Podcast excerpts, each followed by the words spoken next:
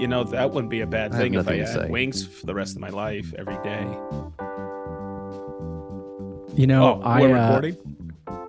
I had wings the other day, and I they're just I don't know. I, I feel like I don't I don't enjoy those meals and stuff as much anymore.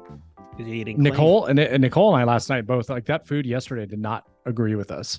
um, that's the second day in a row I had Mexican, and I love Mexican. Um, I woke up in the middle of the night going, I can't do this anymore.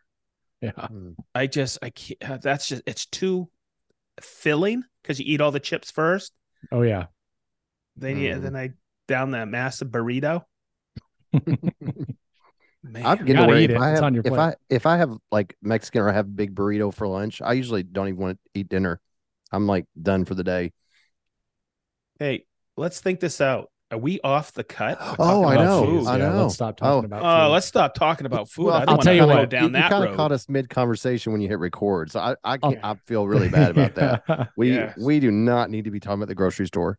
No. well, we're just trying to see how many of our listeners will drop off in the first 30 seconds, as I'm sure they do on their podcast quite often. but that's a beautiful segue.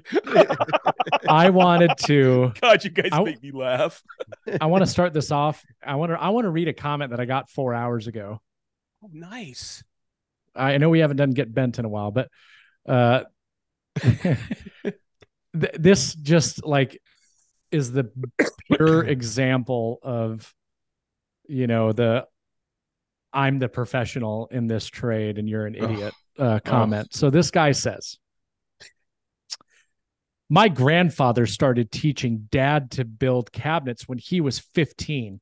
At 17, he was working full time in a professional cabinet shop and stayed in the industry for 50 years.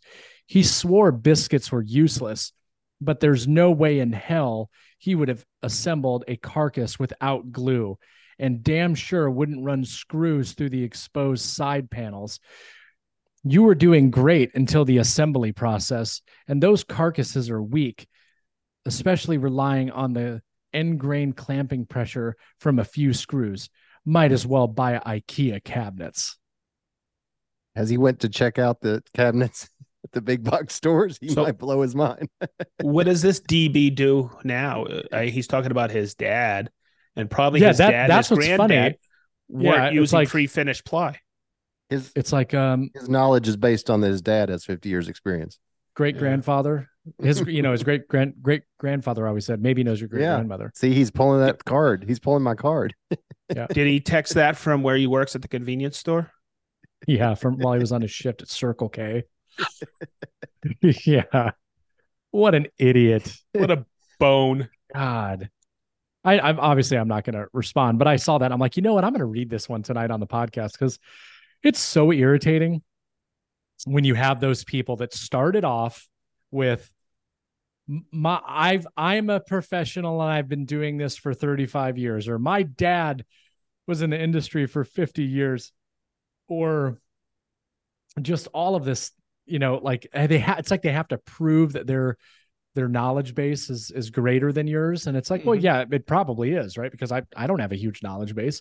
But do you really need to just like say that out loud? You know anytime somebody makes that or types that out you know what's coming. Mhm. if you read it i was doing this for you know 20 years and it's like oh god here we go. So dumb it's probably It's- sedge actually sedge probably commented. oh, I can you know, remember it's when. it's funny I that you know, as 50 years experience, they wouldn't know. But even the CNC programs, if you have it designated as an end cabinet, it will already it will set the screws points on the side. Go ahead and pre-drill those for you because they know that there's no reason not to screw an end grain an end cabinet's going to be against the wall. It Yeah. Just it's the way to do it. Just uh, I, I, I hate that he thinks that's not strong. I've thrown many cabinets that are screwed from the side in dumpsters, and they're hard to break. Yeah, they are. so Yeah. i those plastic Oh. things we talked about before. Now those aren't hard to break. But we didn't we do an episode talking about overbuilding oh yeah, yeah, Yeah. that wasn't very long ago. yeah recently yeah, Yeah.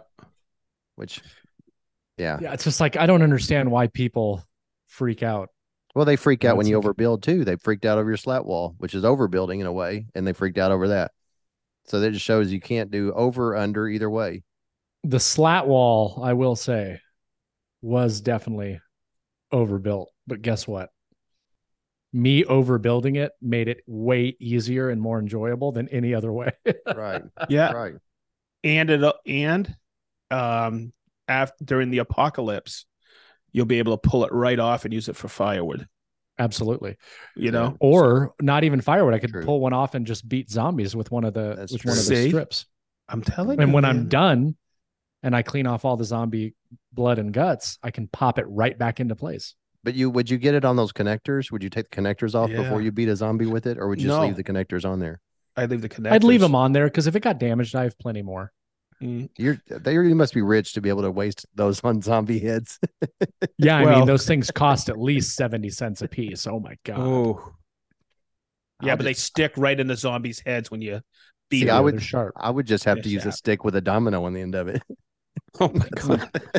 That's more What's blunt your- force trauma. Tonight's episode is what's your favorite Way to beat zombie, a zombie. Beat the snot out of a zombie during the apocalypse.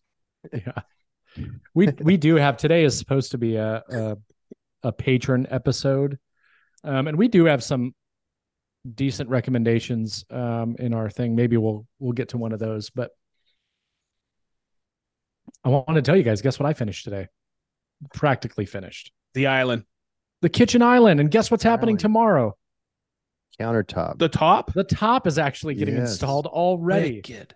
That's awesome. So I was the, today. That's What I had left to do today was uh reassemble or, or reinstall the doors.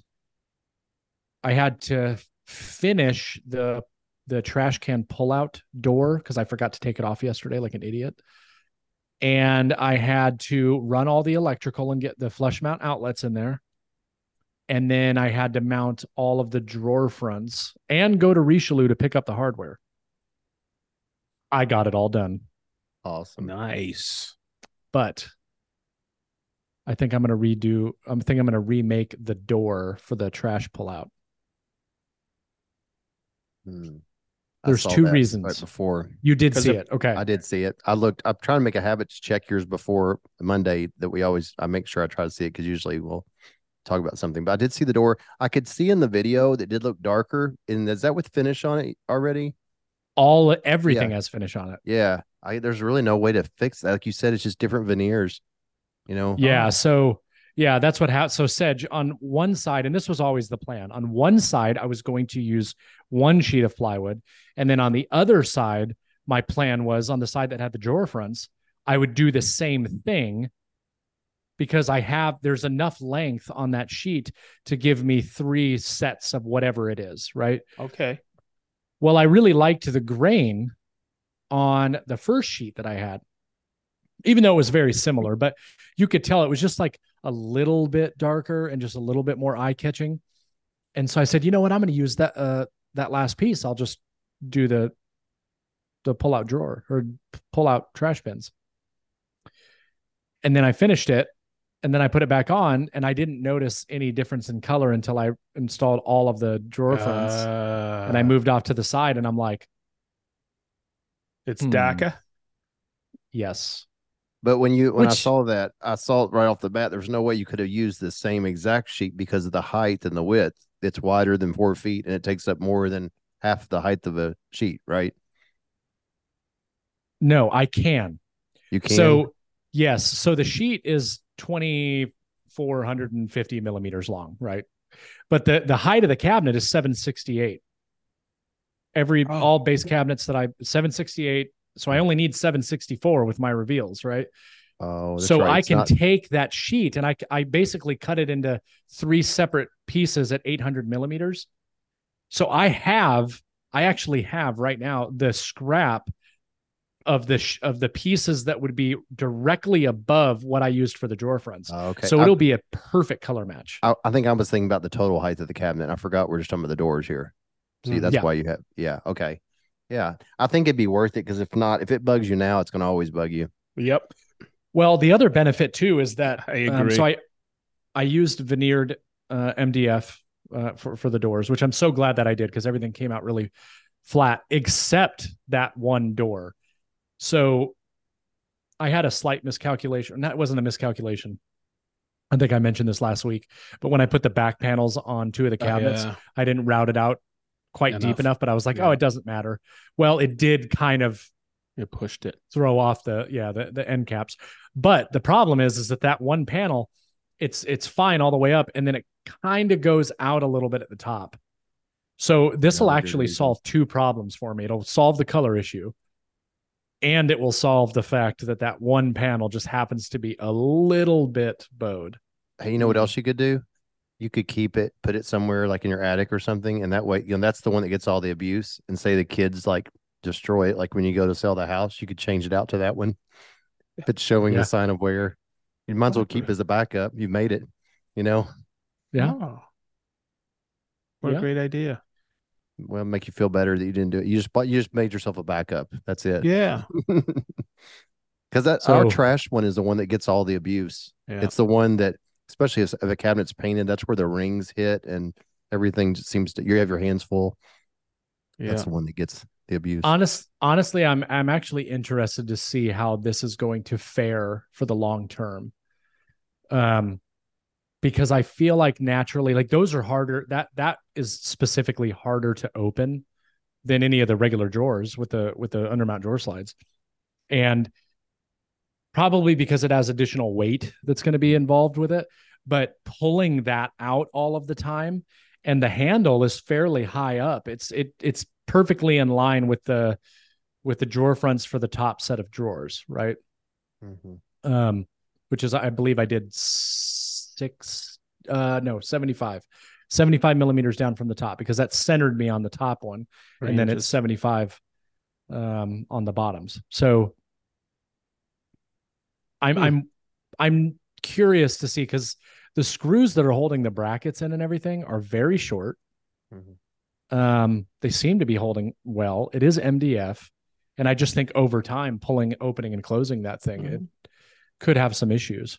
I I had issues with mine, exact same one, um, like set, kind of setup as yours, and I had to actually redo it, um, put the screws in a different place, and I used the red 3M tape to put it up first, just to kind of help hold it, yeah and not just the screws. In your case, it probably would make them set a little further, like proud, if you did that. So you probably maybe couldn't do that, but some type of adhesive is kind of a good idea because they get pulled so much and there's so much weight in there, kind of keeps them from being all about just the screws holding them on. Mhm. So that's an option time too. Time will tell that. Maybe i got Yeah. maybe i'll get lucky and Salice developed a really really good pull out trash bin but they probably would say we didn't tell you to use three quarter inch mdf I had a I had to go back to a rental last week because they always give you those those screws with a dishwasher to go into the particle board under Yep. like a laminate countertop. And the ones they give you, you're going into the edge where the lip comes over and it's only about half inch thickness. There's not any screw you can put in there that's like a quarter inch. It's going to hold on any kind of pulling at all, and the screw is going to come out. It's almost pointless to. And I've learned to use something like almost like a the best way to explain is like a pocket screw type design where you can go back at an angle and don't try to go into just the front and that seems to hold but particle board's awful for holding screws mdf's a little bit better with a coarse thread but it'll also it's not as strong as you know real wood but you, it's a good test place. That's what's nice. It's your house. You get to see. Well, with all the drawer fronts and doors, I'm not concerned about it at all, just because you know there's with with a with the drawer pull, you're you're pinned through the ca- the drawer box Right. and the door, so it, it Right. can't go anywhere. yeah i mean the trash one is a good test one to see. Yeah, yeah. It'll be good. I'll tell you what though, i was going to say being keep able to the kids how to use it too because kids are the ones when they jerk like they jerk from top Oh, yeah. down they jerk a different direction that's what kind of makes it worse yeah, go ahead um, I I Oh, the- really All depends on I- how you jerk it, right? yeah, all depends on how you jerk it. Um, that's what destroys it I really. I really enjoyed using the MDF, if I'm being totally honest, just A lot because of wear and all- tear. yeah all the panels are like so dead flat. flat yeah there's definitely an advantage with mdf just it's messy heavy messy and heavy We discussed Well- it this weekend, but that flush mount electrical is awesome, dude. Outlet. Yes. Flush Tech is the company name. Mm, Flush Tech. Um, boy, it's clean looking. I I absolutely love the flush mount outlets. Like I was like, oh my God, I can't wait to do this again in another project. Um, here, here's one issue that I did have with the flush mount um outlets. So the outlet boxes that I got, I got uh new new work, right? Yeah. So the ones that have the tabs on them Yeah. New that you can screw Yeah. down and they they No, that's they'll pull up tight. remodeler remodeling box. So the problem is I got a deep one because I knew I was like, okay, I got to go through the end panel and the three quarter inch plywood for the side of the cabinet. So I think this long one is going to be just enough. It wasn't. It was like barely off.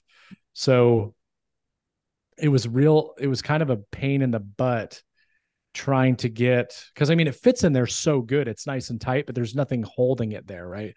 So I was like, what can I do? So I took some like tiny little cabinet screws, pan head cabinet screws, and I just kind of like screwed through the box hmm on the sides. But um, I kind of wish that I would have screwed it from the inside of the box going this way instead of on the outside. Because what happened is that would elevate just ever so slightly, and it would make the the plate that the flush mount piece attaches to like stick out in certain places. So I had to like sit there and like tweak it. Took forever. Um, but I finally got it. And I might still tweak it just a little bit more just to get it to get it good. But those things are super cool. I'm surprised you didn't think about doing wireless power. Like, What do you mean wireless power? Wireless power. It's the next new thing. Next new thing. It's right This there with Fusion. With Fusion. Does, does It's, Festool it's make it? like it uses Bluetooth technology to Yeah. send 120 through the air. Yeah, Oh, or you can get the mini, mini, uh, mini uh, nuclear reactor that you could just tuck in one of the cabinets. Yeah, you set anything on the countertop, it's automatically voltage. it's amazing. Yeah, that's well, coming. the the quartz that I got is actually special quartz that is just like one giant Bluetooth charger. It's like one giant Festool Bluetooth charger. Wow. Yeah. So That's what anything I- you set on there charges.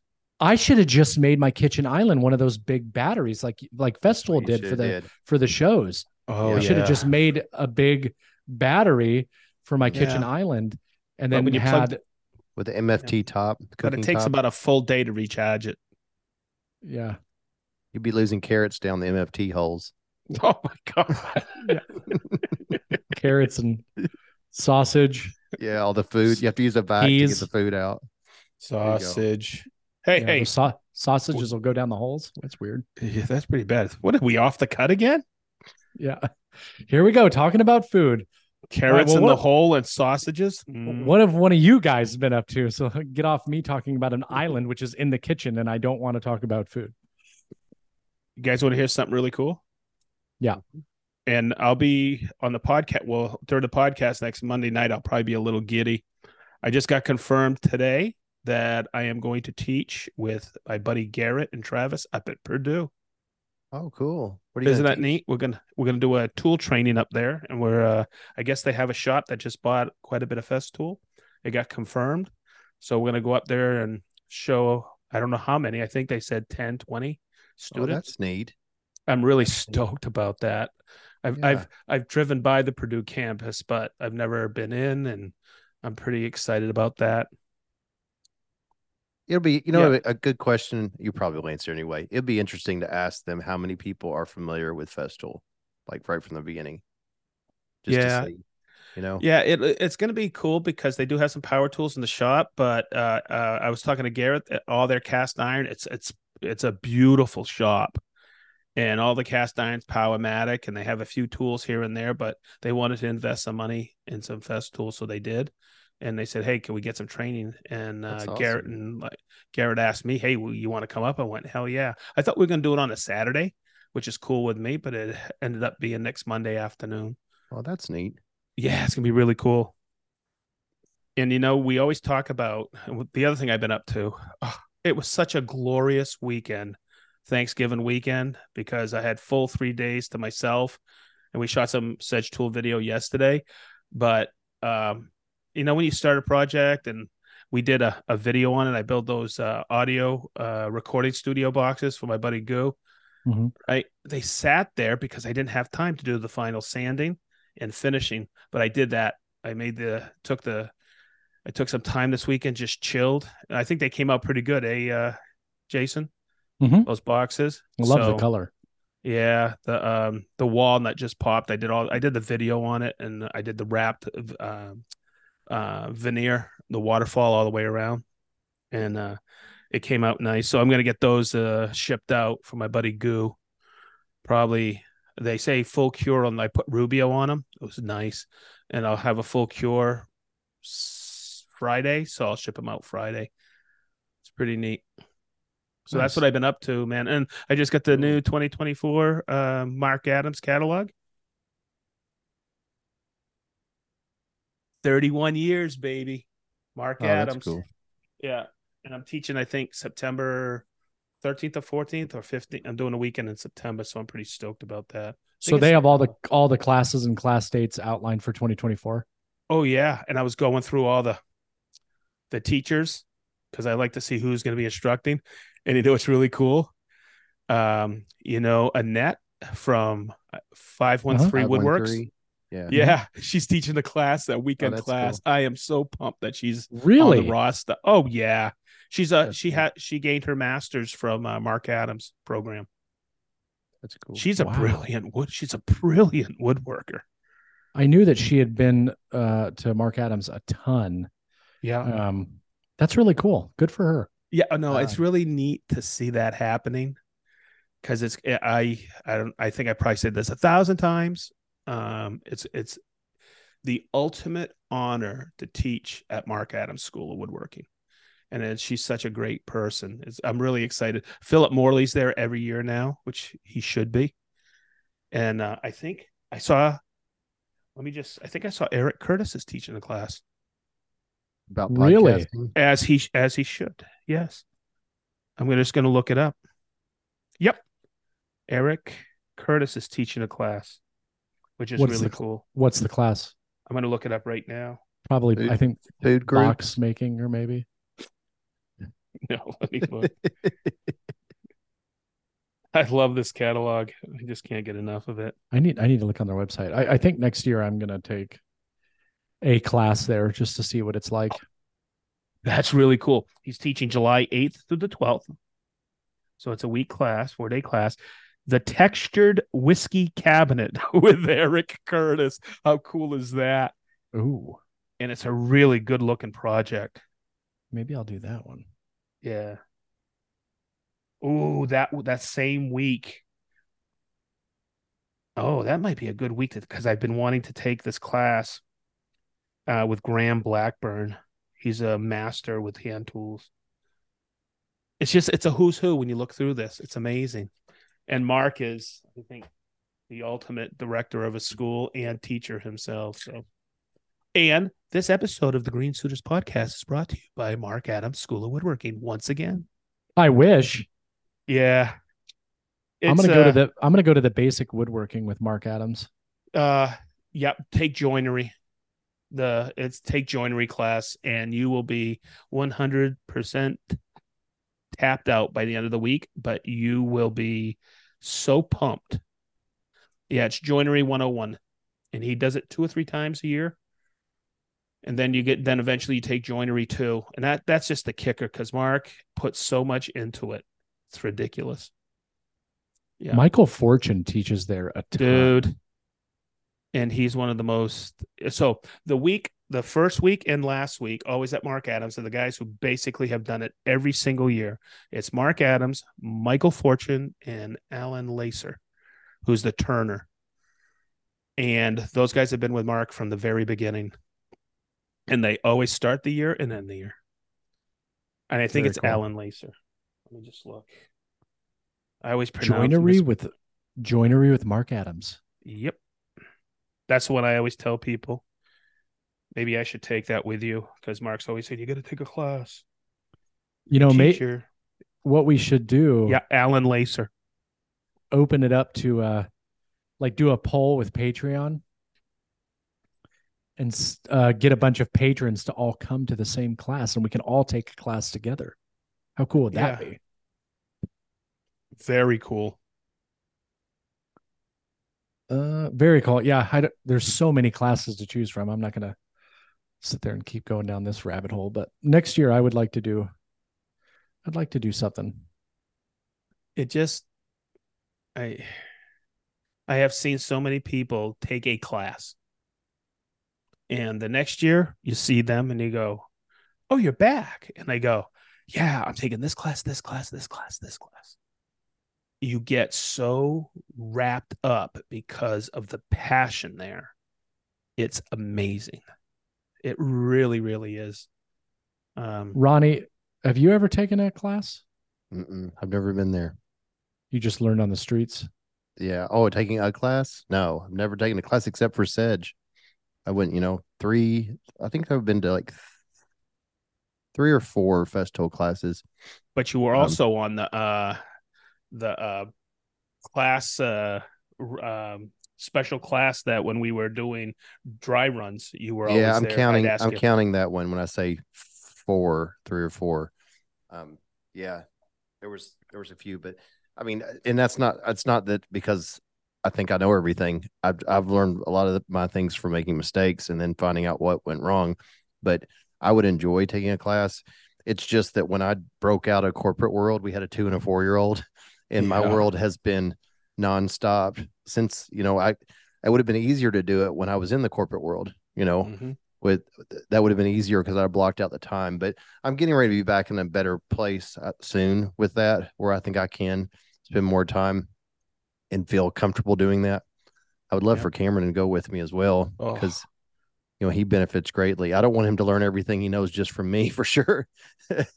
that's because that's going to be limited on what he could know. But um, but yeah, I would like to do it sometime. I would. I I feel like we're just getting our time back. you're you're humble ronnie but that kid can run circles around a lot of people i know I agree. I agree. I, I'm I'm just recently starting to realize how much he's paid attention. yes Um, there's times when I didn't think he was, and he made this week. I mean, w- one of our friends asked. She has a jewelry business, and she sent him a picture of this. It's like a almost think of like a little easel that goes on a stand that has a curvy top, and mm-hmm. it it's for hanging necklaces. yep And he's like, Yeah, I can build it for you. And he went out and started it. I think last week while we were on the podcast, he went out and started it and he finished it up this weekend. And it involved him cutting out, drawing it, cut it on the laser. Then he doubled it up, made the base stand for it. He got out the Festool table saw. First time I've ever seen him use a table saw like without me really just standing there. You know, he was using the cross cut and just he did the whole thing, just mocked it up and was done. And all of his all of his knowledge is starting to come together. Plus, he's the size of an adult now, so it's all kind of coming. It's all gelling together now. It's kind of cool to see that. But I do think that it would be it's critical that he takes some type of classes, if, even if it's at- when he gets out of high school.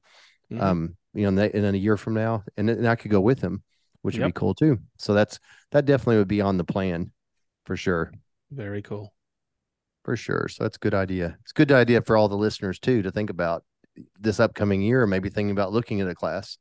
You know, Yeah. somewhere in the country. yeah If Yeah. you're in the California side, there's classes there. There's classes Ooh. there. there's a lot of good schools out there Yeah. Yeah. i just uh ronnie what have you been up to man Um, we have been doing the same that we usually say. Um, I did take advantage of we had some weird weather, probably the same you all did. Like both days on Friday and Saturday were like almost nice from 11 to 1 p.m. It was like the sun came out. It was just if you're standing in the right place in the sun, it felt kind of warm. And they ca- talked about how nasty it was going to be Sunday, Monday, and Tuesday, just cold. And so I felt that pressure, that seasonal pressure of let's do all the things that we're trying to get done before winter hits in. So we did a lot of moving around. We had a burn pile going for about seven hours. Uh, just I saw your pile and your story, Jason. All those all that scrap wood you have on there. I told Yeah. Cameron, I was like, that's a luxury that we sometimes forget about. That we have two burning locations. We've got one that's kind of right out by the like we can walk out and toss it in. Then we have another one that when we have a big pile, we have the tractor with the forks. We just throw it on there and he takes it up to the top of the hill and burn it. Um, but that's a luxury I almost forget that we have because you can just Mhm. burn that scrap and not have to try to discard of it. I mean, I I could burn mine, and I have done that before, but it's more of a pain in the butt Yep. yeah, than I just mean- loading it in the back of the truck and taking it to the dump. yeah, I mean, like my pile is like the one up the top is like 10 feet around, like circle, and the one close is like six foot circle. So I don't even have to cut things up. I just throw it in there, you know. It's nice to be able to do that. But we we had that going the whole day. That's I feel productive when I have a fire going and I'm burning all the little scraps and um, we did that. And then in between all of that, we we got a lot of progress done with the boat. Not really a lot that would show up like in pictures, video, or anything like that. But we have all of the frame parts, the front, the breast hook, all of the all of the Hmm. parts of the frame are done, completely cut out. And I would love to know. I want to reach out to somebody on one of the forums. What does that mean? What percentage are you done when you have that? And I think it's farther than I would think, just be, by going through that. I think I said on the last, I'm pretty sure on the last podcast, I said something around along the lines. I haven't listened to it, but I said something along the lines of that we had like seven, eight hours in it. And I've heard people have 75 hours in the frames. I kind of talked a little bit quick because I still had to, cut, I still had to cut out the gussets, which covered the joints. Mhm. We still had to cut out the gussets. We still had to cut out the front. So we, we're now at around 25 hours Mm. and we haven't assembled them yet. So if you count the assembly time, we're probably going to have probably 30 or 40 hours in the frames full Yeah. full time.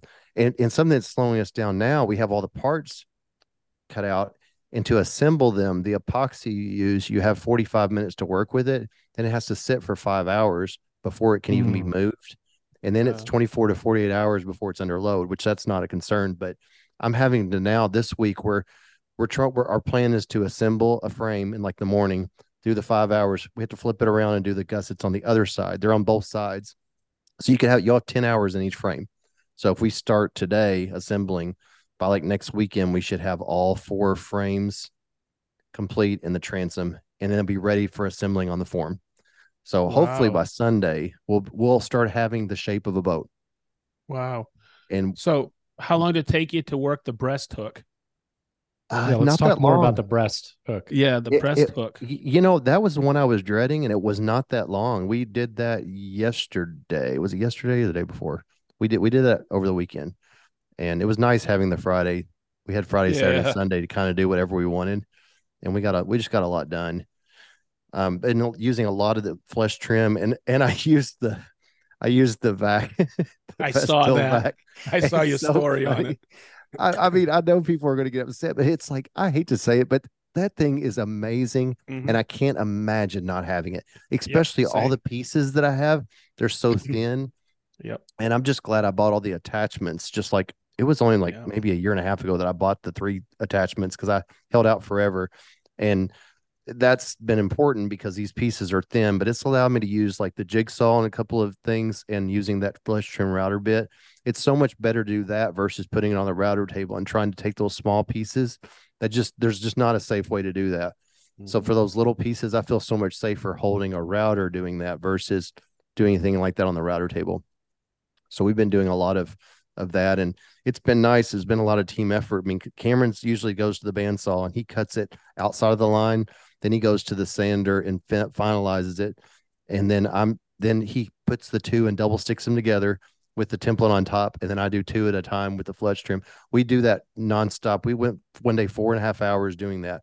You know, both of us working wow. standards. So even though it was like four and a half hours, it was really nine, you know. Yep. So it's this part's been a, a ton, but like I said a minute ago, once we get the frame on the, frames mounted on the form, I'm really curious. i want to reach out in the forum to see what is the percentage. I mean, I feel like that that's like at the 20%, 25%, for example, place because you have shaped the boat, you have the sh- general shape of the boat. Everything connects to that. And it's just so much went into that, so many parts and laying those frames out you know, sometimes a lot of things with woodworking, like if you're doing an entertainment center that there was like a TV or a fireplace in the middle and left and right side, it's not really that critical that your left and right side is within even a quarter of an inch. No one's going to mm-hmm. know. No one's going to know. But on this, this is the first thing I've ever built that when you're on that center line, left and right, that rise, that angle, it's got to be dead on. If it's not, your boat's going to be crooked when it's in the water. You know, that floor, the floor, what I call the floor of the boat, you've got to make sure that's parallel to the middle. And when you're assembling that frame and putting that all in epoxy, everything's got to be dead on. So, like the Woodpecker's boat builder gauge that I've had forever, I have two of them. I've used them for other things. Those have been so helpful because they lock in the angle and you can Mhm. check the angle of the frames where they come down and just do that as a spot check. And I just check the measurements of everything. All I've been using all of my woodpecker squares, even the large ones that I rarely you know have to use, just to check everything because you can only check the center of a frame. You can't check anything else. Everything else is round, angled.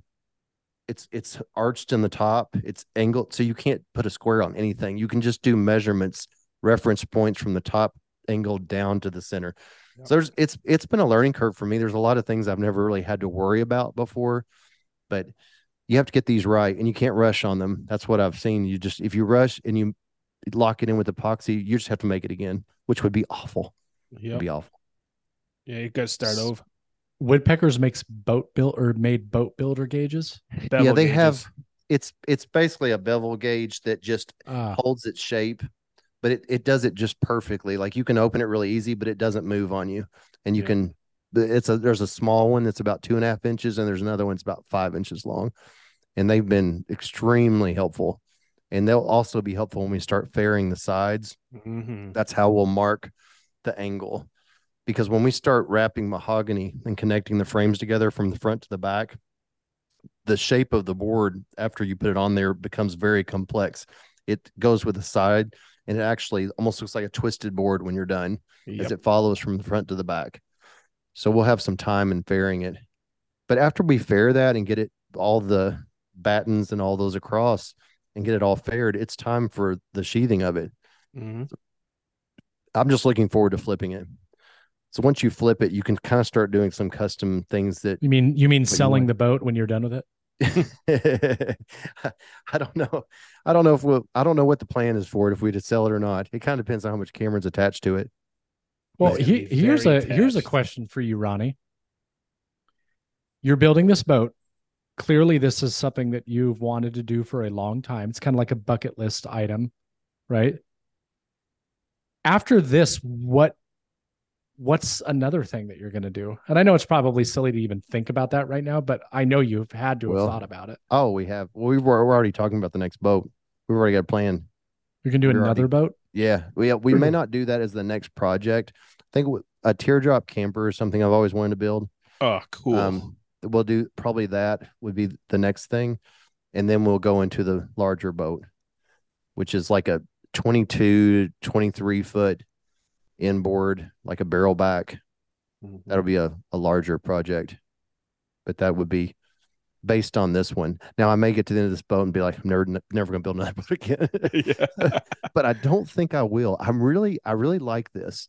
And I'm my brain, I'm having to remind myself that I'm not on a time crunch and not to rush and try to like enjoy it.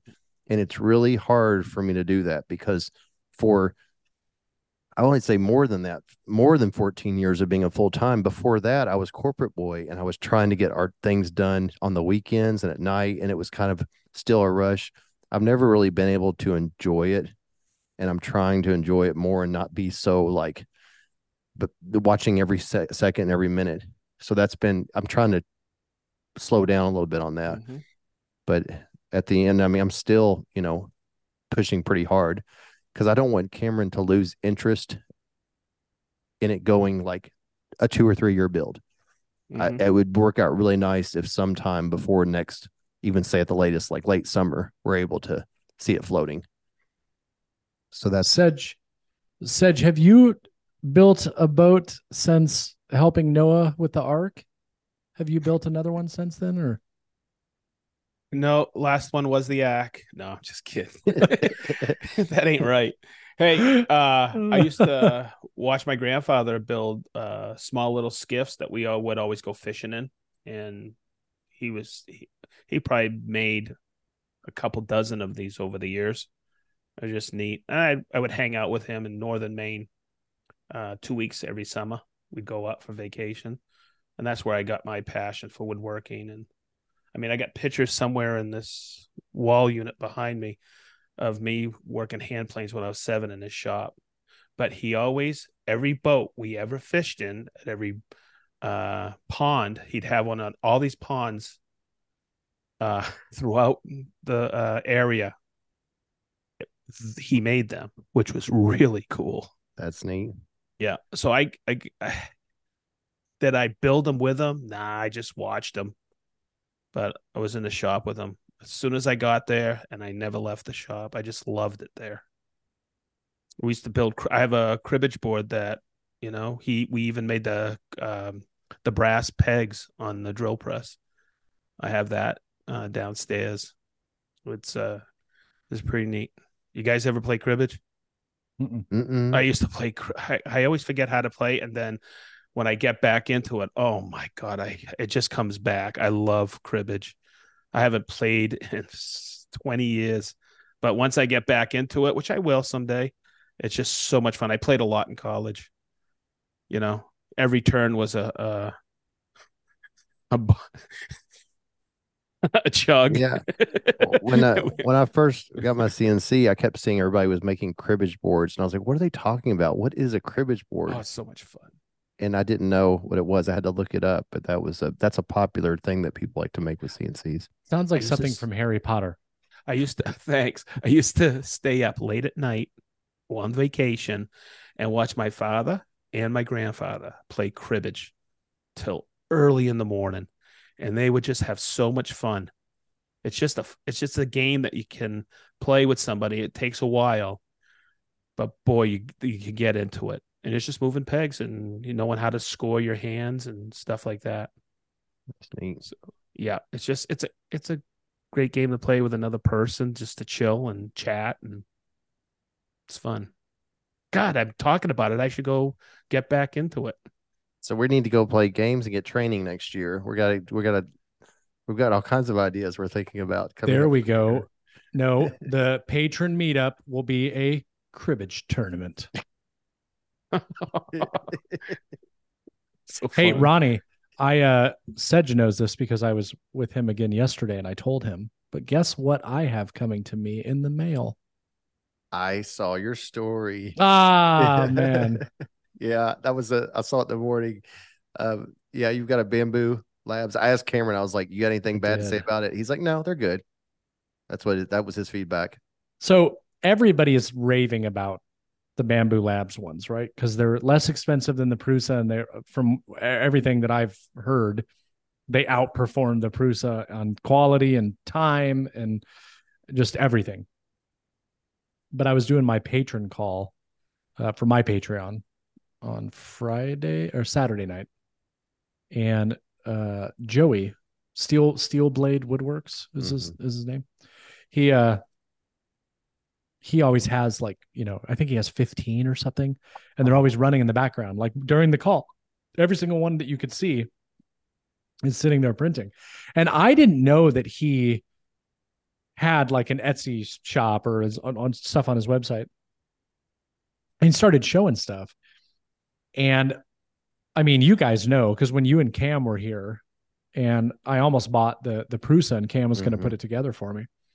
Um I've I've been, you know, really considering getting one just because I think it would be really cool to do with Leo for one, Mhm. but two, just just solve little problems that I have and then turn those solutions into things that other people would buy. But that wasn't that was like the lowest of my priorities, the buying part, because I don't want to deal with fulfillment. Mhm. I don't want 3D printing to take over my life, right? Um, but Nicole, my wife, my beautiful, wonderful bride, um, is thinking about working for the business next year. Thinking about it. And the conversation that we've been having is okay, what does that look like? What what could she do? And we were talking about like video editing and all kinds of stuff like that, which would be fantastic. Um, but then I was like, well, this 3D printing thing could supplement your income pretty dang quickly. Mhm. Pretty dang quickly. And I don't want anything to do with the fulfillment. I'm like, honey, if we get one and we love it and we figure it out, and then I order like 10 more, and we just we and well seriously we we make the investment yeah. and we just buy a whole bunch of them like we have enough things i wouldn't buy 10 at once like i'd probably get like three more and then we'll see how that goes and like most people do and then they get more orders and they need to print more stuff to keep up with the demand and all that i feel like it really would not be hard i mean i Yeah. you you could make a business making 50 60 70 or a more thousand dollars a year 3d printing Oh Yeah, yeah. you- yeah, Easily. you're also you also have to keep track of your filament inventory because you'll run out of that when you're printing. Um, I've noticed since Cameron went to his new one, I call his new one. He's had for two. This is the second year. His filament like requirements have went way up because now his machine prints more reliably and faster. And you know, for anybody that doesn't know, it looks like a roll of weed, weed eater, weed eater string, string pretty much. And you know, it's just it's like you know, I, I I'm not even gonna guess. I think it's like fifteen to twenty five dollars a roll, depending on what kind it is. And you got to kind of factor that into the costs. Like some things Mhm. take like a third of a roll, and then Mhm. plus the shipping and things like that, it can quickly get high on some things. So that's why a lot of people they find their niche on something that's small, easy to ship, doesn't take too long to print. Um, but you kind of just have to play around, and as you I make mean- things, you'll see as you make things for yourself what you want to kind of go into. Right. What what what I think is fascinating about 3D printing is it, well, anything CNC, personalization, lasers, um, and now you know 3D printers. Everybody's just ripping each other off, right? YouTube too. Like YouTube is another great example. Like you see somebody that's successful, you see success, emulate that, so you just copy what they do right and that's that's fine but that's what that's what a lot of these businesses are built off of Yeah, and I, I think the true winners, the people at the front of the pack, are people who are either really um, knowledgeable in Illustrator or like Fusion 360 or both. And that way they can make designs that no one else has yet. They can make things print out that other people are going to be copying. Because everything else, once it hits on like Thingiverse and the different databases where you can download for free, it's everybody's game. Whoever wants to print it out, you know, whoever who's ever the first to the race and the lowest price. But the ability But to take once something, something is successful though i agree with you because that's the thing that i'm worried about the most is the learning curve of how because like i already used fusion 360 and i got rid of it and now i use sketchup now but i did find out i can design things in sketchup and export them and use a slicer and all kinds of other stuff right. um but so i don't like this is another one of those things like i'm going to have to invest time and effort into Mm-hmm. figuring these things out but there's a lot of files out there that you can print you can Oh, yeah. download right now and there's no creative commons license or Oh, yeah, anything like saying sure. you can't sell so that's what people do and then you know somebody makes a holder for x thing and then it sells really well and they're like oh that's a really good idea i'm going to make design my own which might be the- exactly the same or a slight modification. And now i'm selling the same thing. And before you know it you have all of these etsy shops and all of these websites. Um, they're all selling the same stuff battery holders drill holders uh, clamp holders like all of these things. Maybe slight modifications to it. Maybe it's the exact same but the, the world is so big. It's such a big space. Like Well, there's enough for everybody. You know what i mean and having one machine, I think is is an almost every house could justify having one machine. and that, like I think I talked about the last one because I was so just impressed, and it's like one of the most insignificant significant things. The little DJI mic I have, the one that fits into like a the the big camera, the SLR camera, has three different um ways you can mount the mic, and one of them fell in between the car seat and the console down and under. I cannot find it. It's just a little black L piece of plastic. Cameron went on Thingiverse and somebody's already drawn it. And I was like, I was getting ready to think, I'm gonna have to call the company and see if I can get that one little piece. He just printed it out. And he that only took like, I mean, he went downstairs and came right back up. He goes, Here you go. And I like the one he has better than the factory one because the factory one hinges and it's a weak point and you can tell it's gonna break. This is just a fixed little L. And being able to print out things like that, I think I may have told the Mhm. story before about a dishwasher clip once. Kelly broke a clip on the dishwasher. You imagine the trouble of trying to call Bosch and Yeah. find out what the part is. Cameron went on Thingiverse. Somebody had drawn that dishwasher clip and it snapped right on. Just snapped right in. It worked. I mean, that was years ago and it's still in that same rack. But you always you have to train your mind to think before you go get online, train your mind, can I print that? So you have to remember that. And I think that's it's taken us years to remember that. Um, before you go find out if wall control has a certain thing, can you print that? You know, just throwing Yeah. that as an idea. It's just it really opens up a lot of possibilities. Hmm. It's pretty cool. Yeah.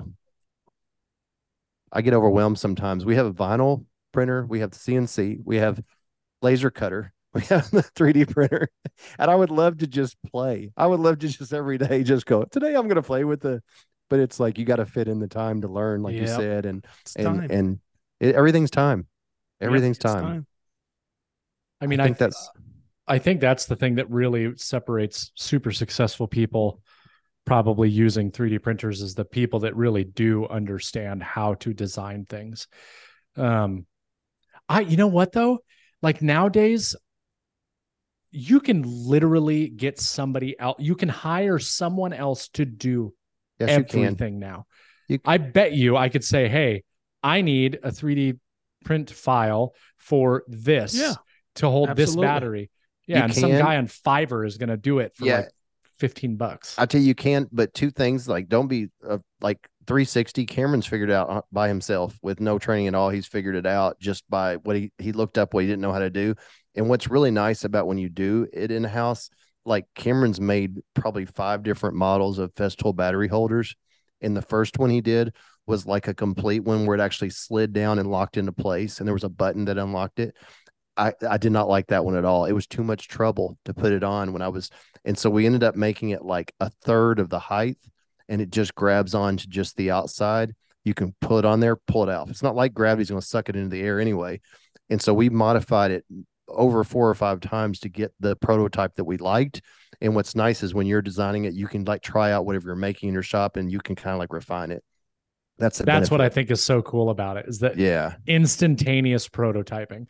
You know, Ben used to talk about that all the time because Ben got a 3D printer and he, all of the stuff that he was doing for his motorcycle, he would like mock it up in Fusion 360 real quick, print it out. If it was something needed to be tweaked, he would reprint it. And I, I just think it's it- it's really really cool, like what you could do. Hmm. Um, I, you know, I was on that. I woke up at four, just like everybody else, because my brain started up, and there's no going back to sleep. And then I know you. I said you were up at five this morning. I saw you. I was online when you liked my Instagram thing. I was like, "Sedge's Oh, up." that, that was that was cool, man. You, well, you were like Sedge, but I was going to tell you, I had thought about a 3D printer.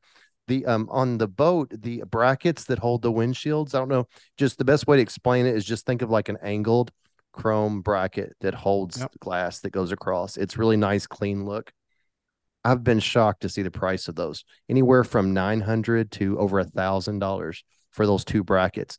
Started thinking, you know, that's something that is 3D printable.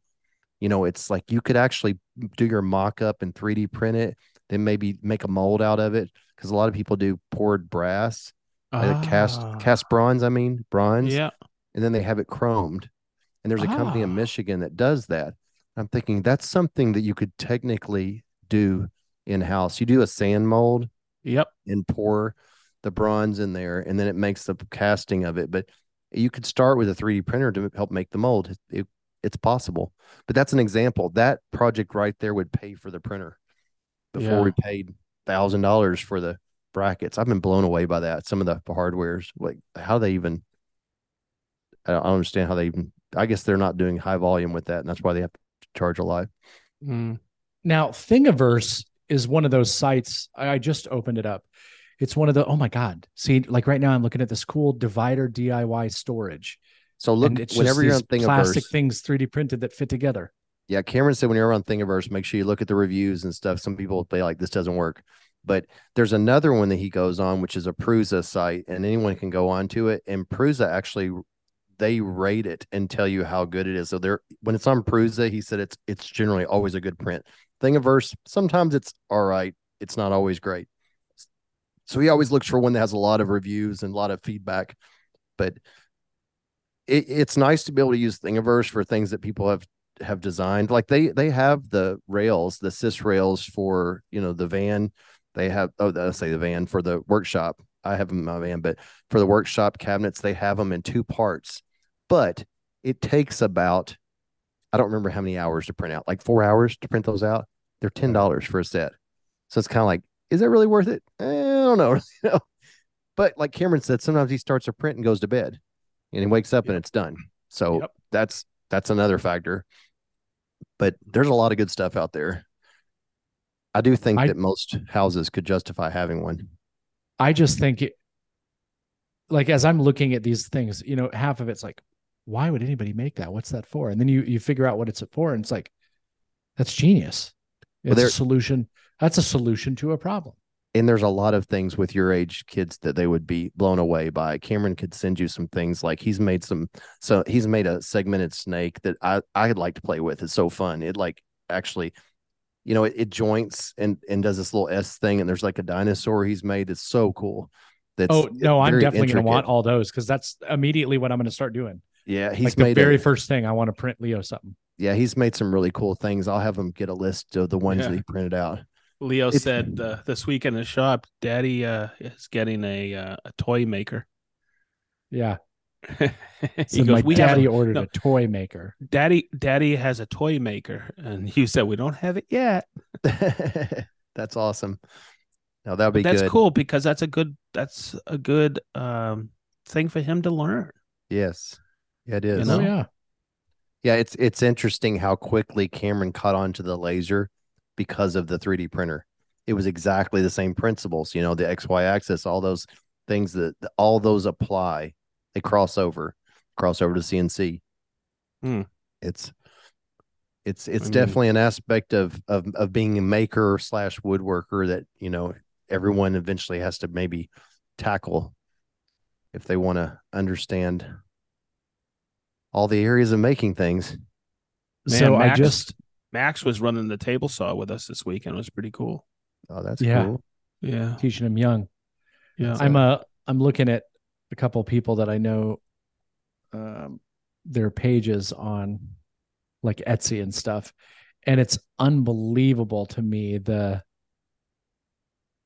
like some of the things that they're that they're listing and they have so much stuff and you see just how many sales they have it's like holy crap Yeah, just look at uh Pete Petrie's workshop. oh I yeah mean, Pete. Uh, oh my God! I told him you need to make these. He made them. He, uh, Yeah. I gave him a little piece of plastic that I got off a clamp, and I said, "You need these because these will help with the Festool clamps." He made them. Did them in green. He goes. He always says thanks when I post something on either YouTube or. He goes, "Yep." Said just must have posted something because we just sold a lot of them. Oh, that's awesome. No, it's it's cool though because it's it's almost like turning on a lathe, right? It's instantaneous, and that's what 3D printing is is instantaneous uh, prototyping. But it's also you're make you're a maker. You You you are you can, you are because of like supports and things like that. You have to know you can't just print out every object. You have to know how much support, how much infill, how dense you want it to be, uh, what material you're going to use. There's all kinds of different materials. It's just like reminds me of CNC. You've got you kind of got it to learn the ins and outs. Yep. You have to know how you would build it yourself almost if you were using a squeeze tube of liquid.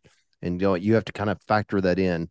You know, Yep. that's kind of Hey, speaking of liquid, did you see how they're now in Austin, 3D printing houses? yes, that was at the When- builders show. And The- I'm- watched that machine forever, like two years ago in Vegas. And the the name of the Oh. company is called Icon. Yeah. And a lot of the comments It's- said that they would never, it would never happen. And they're already Yep. building neighborhoods with it. Yeah, it's They crazy. And their vision, it was on 60 Minutes. Their vision is incredible. And it's it's one guy who met another guy, and then they met another guy, and this uh, icon just they said they couldn't, and they're doing it. It- It's and that's what it amazing. It's a 3D It's printer. amazing. It's it's really neat. Yeah, we watched it. They did a um a full house build in the parking lot in Vegas. They were doing the walls. Yep. And I just stood there and watched it from every side. It was just so cool. And when You I know, did- posted it, a lot of people were like, "Well, that would never How would that ever be used in conventional? And then I've seen some finished houses they do, and they look great. You know what's look really amazing nice. is they are have been tasked and they're working directly with NASA now to take the crushed moon dust as their uh, base, and they're going to start building landing pads and then base modules on the moon. That's perfect application. Wow. And uh, because they got to make sure they because they can't ship concrete up, you know, cement, Portland up there. It- It's because you got to think Musk about could it. do it. He- Elon Musk it could was do really it. it's really neat how they were describing it. It see to ship this one pound rock up there is a million dollars. Yeah, I bet. So it was really neat how they've been tasked with it. And guess what? They're making it work. They were showing the icon was showing the machines they're using, and they go, "Oh yeah," and the dust on Mars is a lot easier. Wonder what So even What working on that, what do they use for their liquid? Like to Uh, make the I- dust? Maybe some I- kind of they're flying up with resins or something. I don't know. Uh, I don't know how they're sourcing the uh, the water or to Gosh. mix, but they they have they are figuring it out, and it's just neat to see That's how this company has grown and their vision is remarkable. That's the there's a- best example I've thought of that you've that you said that I, has been thought of is building on space because you have that problem. You can't take materials up there, but if you take that machine up there in parts, which it breaks down into pretty small, a pretty small. the the other thing too is they were showing uh they were working with uh in Austin they were working with homeless people habitat and they the first resident was this homeless man who lives in there now and uh I think it was Lesley Stahl from 60 minutes she's walking through it and there's a lot of good things it's fire retardant hello Mhm. right it's concrete and the insulation value is phenomenal Because they leave a gap between each side. yeah Yeah, yeah. and they do the electrical. They stop the print to do the electrical, yep and then start the walls up again. isn't that so cool. It's so cool. the thought Yeah, the the genius of it is incredible. it is really cool. And they will walk in. then is this, you know, they have the ones they can knock out for these small communities to help with the community, you know, for affordable housing, but then they have these higher end ones. And then this other division is building off earth, you know, on the moon. Wow. Crazy. I just love it. I love seeing You know, innovation like that. That's The best basically going to be me in six months. You'll be building houses in your house. you know, the best Yeah. part about building on the moon is you wouldn't have to worry about inspectors. That's a good one. Yet. You could get away with stuff. Yeah, or then you could be the moon inspector, and that'd be an easy job. You'd be like, Yeah, yeah, we get maybe one, two houses a year. But if the house is not good, you're dead. Yeah. You know, someone will It's be not tasked with- airtight. someone will be Airtight. tasked with writing the moon, the moon building codes. They'll be writing the, the moon building codes. That'll be that'll be a job. It's just it's it's so interesting to see over the years how things have progressed, you know, in the building, building materials, how the how how homes are built. You know, Mhm. I mean, we can even break it down to, you know, the new finish you're using, uh the Renner. The the technology in that is amazing. Just all these new products coming out are great, uh, are just uh, phenomenal. I wonder what it's going to be like in 10 years. I mean, everybody sees what Festool's building. We have Exo, which is our exoskeleton that's coming out next year. And the more I've um, tried it, um, the more I'm like, where's it going to go from here? Mhm. Yeah. You know, it's just. Have you ever seen the uh, robots that are uh, hanging drywall? Mhm. Mhm. Amazing. Where's it going from here?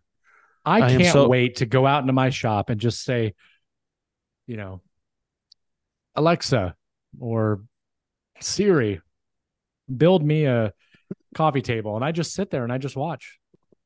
That'll never. and all my robots, no, all my robots do it and everything. They sand it, they assemble it. A million I'm dollar just sitting eating my sandwich. Yeah, it's am- it's amazing. I mean, if I keep going the rate I have been, that will be my shop one day. just a bunch of robots all over the place. I Hey, you, you know, the temptation on the boat parts for using my CNC was really high, and I decided not to for two reasons. One, I figured out that I'd have just as much time in the digital design as I would in cutting them out, but I do think it's more fun to hand cut those out than just if I was to pull them off from the CNC. I don't Mhm. think it would feel the same. You know, Huh. I just don't. I don't feel like now if I was mass producing them, definitely 100%. Oh, yeah. One hundred percent, I would be cutting those out on there. But Yeah. I feel like there's always going to be a place still for hand work and finishing work, for sure. At least in at least in my lifetime, I think. Yeah. But I'm really glad you said that about the space part of that because when I was standing there at the builder show in the parking lot and I was like, I see it and I understand, but I'm thinking like Arizona architecture. I'm thinking like Yes. out west, I could see it working. But I was trying to think of like, okay, help me understand like where can we can go with this. But th- think building like somewhere remote or like on the moon, that is like perfect because you get the machine up there as long as it has material to run from. Man, that'd be like crazy. You ever That's get a- outside of Las Vegas? It feels like you're on the moon. Yes, it does. It So that's think about true. building out there for homeless people, but also some of these higher end homes. Yeah, well, I've seen some know, really Adobe. nice looking ones. They had Mhm. like all round walls, round. You you don't you no longer have to build ninety degree angles. Like all the rooms were curved walls, and it looked really Yeah. really natural. It was yeah. cool. It was. I, I'll tell everybody go look at the episode. It's on uh, YouTube on the 60 Minutes channel. It'll kind of like open your brain. I'll have it to check was that like- out. It was fascinating. It That's really cool. was. That is super cool. You know, uh, speaking of YouTube, this is the first year they're having all kinds of Black Friday sales right now with Monday Mhm. on like 99 cents for Hulu for the year or, you know, uh, Starz and all those different ones. This is the first year that I'm kind of like, you know, I'm I'm watching YouTube like more than 50%. More than Mhm. 50%. It's like so I went premium not long ago. I talked about that. But this is the first year I kind of was like, what what are we going to watch on Hulu? Like I don't really watch network TV anymore. I don't even know what the shows are anymore. What are we getting with that? It's it's it's things are changing so much. We go from So- like satellite cable type situation to Yeah. pay and then we get to multiple multiple services. Yeah, and you pay more than the than the cable that you Yes. canceled because it was too Yeah. expensive. And then I feel like that now, especially, and I might be talking too from the actor strike that's been going on since May. You can tell all the networks are pulling out. Like they're airing like Yellowstone on network TV. They're they're doing a lot of like reality shows and stuff because they don't have. They're running dry. You know, they're Mhm. pulling out 16 Candles is on Netflix right now, which Kelly was ecstatic about that. but that's a movie from the 80s. You know, it's like all that. That's a great movies. movie. Oh, it's a great movie. Yeah, Weird Science. There was we've we've watched Oh. a few of them re- recently. And That's a hey, great. hey, Weird Science is is that what we're talking about? I know. he creates he creates a person with a some type of printer. Yeah. but um, yeah, I'm just it's interesting to go through that. And right now we're trying to figure out what do we even. And I- I'm I'm just a huge YouTube because I love to learn, and YouTube is like endless documentaries and learning. Oh yeah. Yeah, Did Ronnie freeze? he did, but he's back. I lost he's y'all for a second. Yeah. I lost you for a second. You all froze on me. Oh man, you you must have missed the really big news. I can't say it again. Yeah. Ah, I hate that I'm Hey, what do we have a giveaway this month? So Yes. yes, Yeah, we do. we do. But technically, this comes out. This is the first episode of December.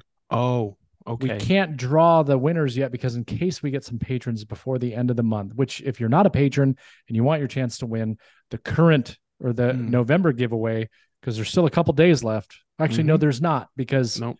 This, by the time that comes out Friday, the Right. first. So anyway, $200 gift card to leatherbydragonfly.com. But I don't know what December's is yet. But Hmm. it'll be something. I think I'm going to contact Bits and Bits. got plenty of time. Oh. Plenty of time. That'd be a Oh. good idea. Ronnie, uh, they they have a whole new line of of bits that they came out with recently, and um, I'm even interested in them. So maybe I'll reach out to MJ tomorrow. Hmm. Um, anything on the Workbench Con?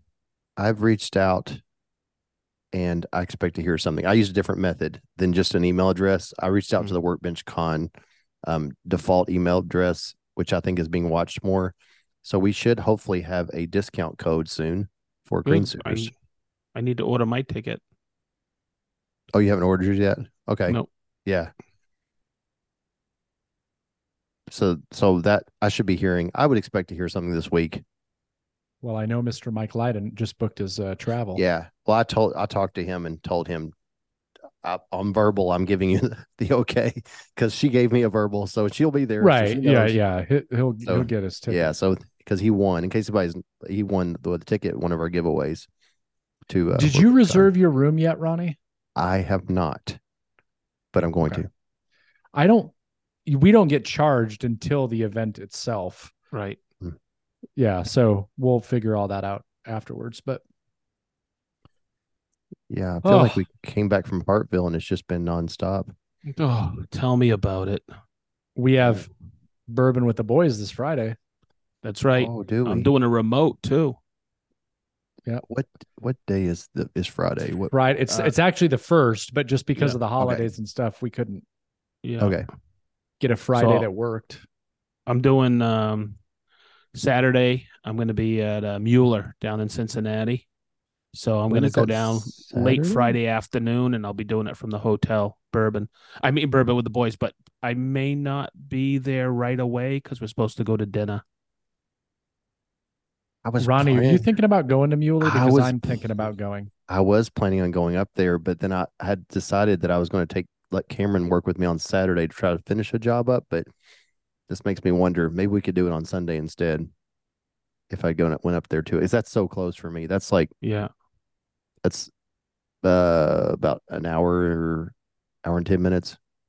Yeah, it's like what two hours for us, Sedge? Yeah, well, from Just Leb, under? from Leb it's 2. For you it's probably about an hour and a half. So I I might go. I'm gonna I'll talk to Nicole and Ronnie. If I end up going, I'll I'll let you know. I'll, I'll know something by tomorrow. But What that'd be fun. Three Would of us that could be, be It starts at 9, ends at 2. okay? Okay, that's. I remember you saying. I'm glad you said something about that because when you said it when we were at Hartville, I was thinking I need to remember that. It's their it's their it's their annual expo that runs Friday and Saturday. Yeah, I went. I went there with you before a long time ago. Maybe Yep. like, gosh, I think it was probably five or six years ago. Yep. I remember. I went there with you. Uh, the first one after COVID. They're just down. such there's such nice people there. Everybody comes in. It's great. There's a bunch of other vendors just hanging out, you know. They always have and something we can going spend on. money. You can spend money. It's just just just a kind of like I always call it an old timey tool store, but they're a big company. They sell a lot of Stiles machinery and they're hooked up with Stiles and they sell a lot of big stuff. Speaking of spending money on tools, Ronnie, the the 3D printer was not the only thing that I bought recently. You know what else I bought? What? I bought a set of blue spruce chisels so I could clean glue off my projects. Oh, you're full of crap. He tried the ones I got uh, from Blue Spruce. And how sharp are they? Incredibly sharp, They're the Optima chisels. They're unbelievable. but they were The on sale. were They were like $90 off. Yeah. Oh, really? Yeah. Yeah. So I bought a set. It's only four. It's like the most common size is what quarter, half, three quarter, and one inch or something. Yes. Yeah. Yeah. I need to check that out. yeah. I like them. They look. They I- look very nice. I'm gonna probably get a set of their mortising chisels too, because those look pretty stout. I just can't wait to get them and then put them in that drawer and then never touch them. Hmm. I need You know, I will be using chisels soon more than I have my entire life, without a Yep. doubt. You're damn right you're gonna. Yep. The only time you don't use to like chip a away the chisel, like- epoxy. uh, the only time you don't. The other thing that people use is a multi tool a lot. You know, Yep. for doing like right angles, but Yeah.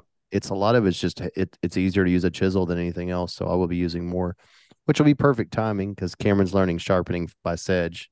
He's You going to he's going to a class called sharpening by Sedge. It's Yep. it's a it's exclusive class. You're very exclusive. Nice. nice. yeah, Uh, it all works out. it does.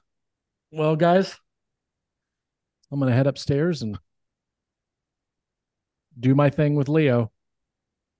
He's actually in a really good mood today, so I think it'll be fun. Yeah. He's actually this- come down here like three times and hasn't interrupted. He's been very quiet. Wow. That's good. He's getting gonna- so adult like. Yeah. It's gonna be a hell of an end of the year. I got to go down to Tampa right after.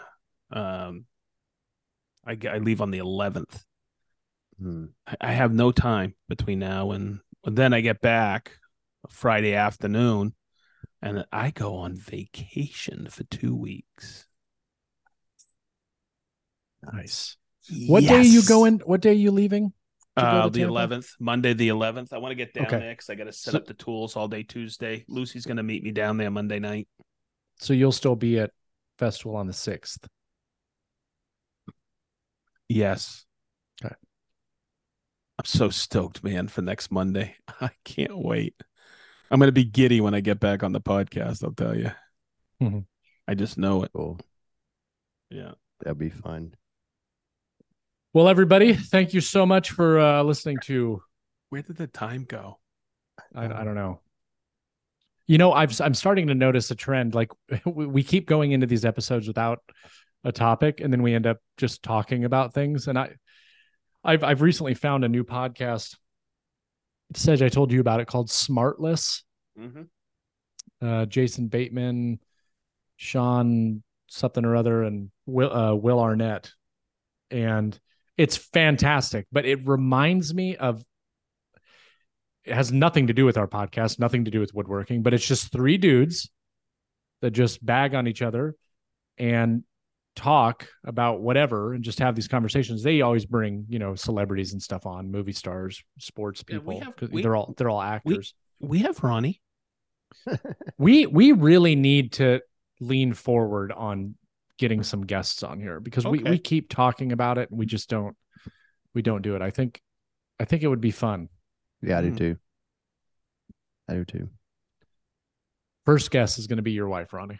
that would be interesting. We could do it. Yep. Making it happen next week. Just we'll just get her scheduled. She'll she'll do it. Yeah. She's the only person that's the house in now. Now that Cameron has his license, it's just us. Yeah.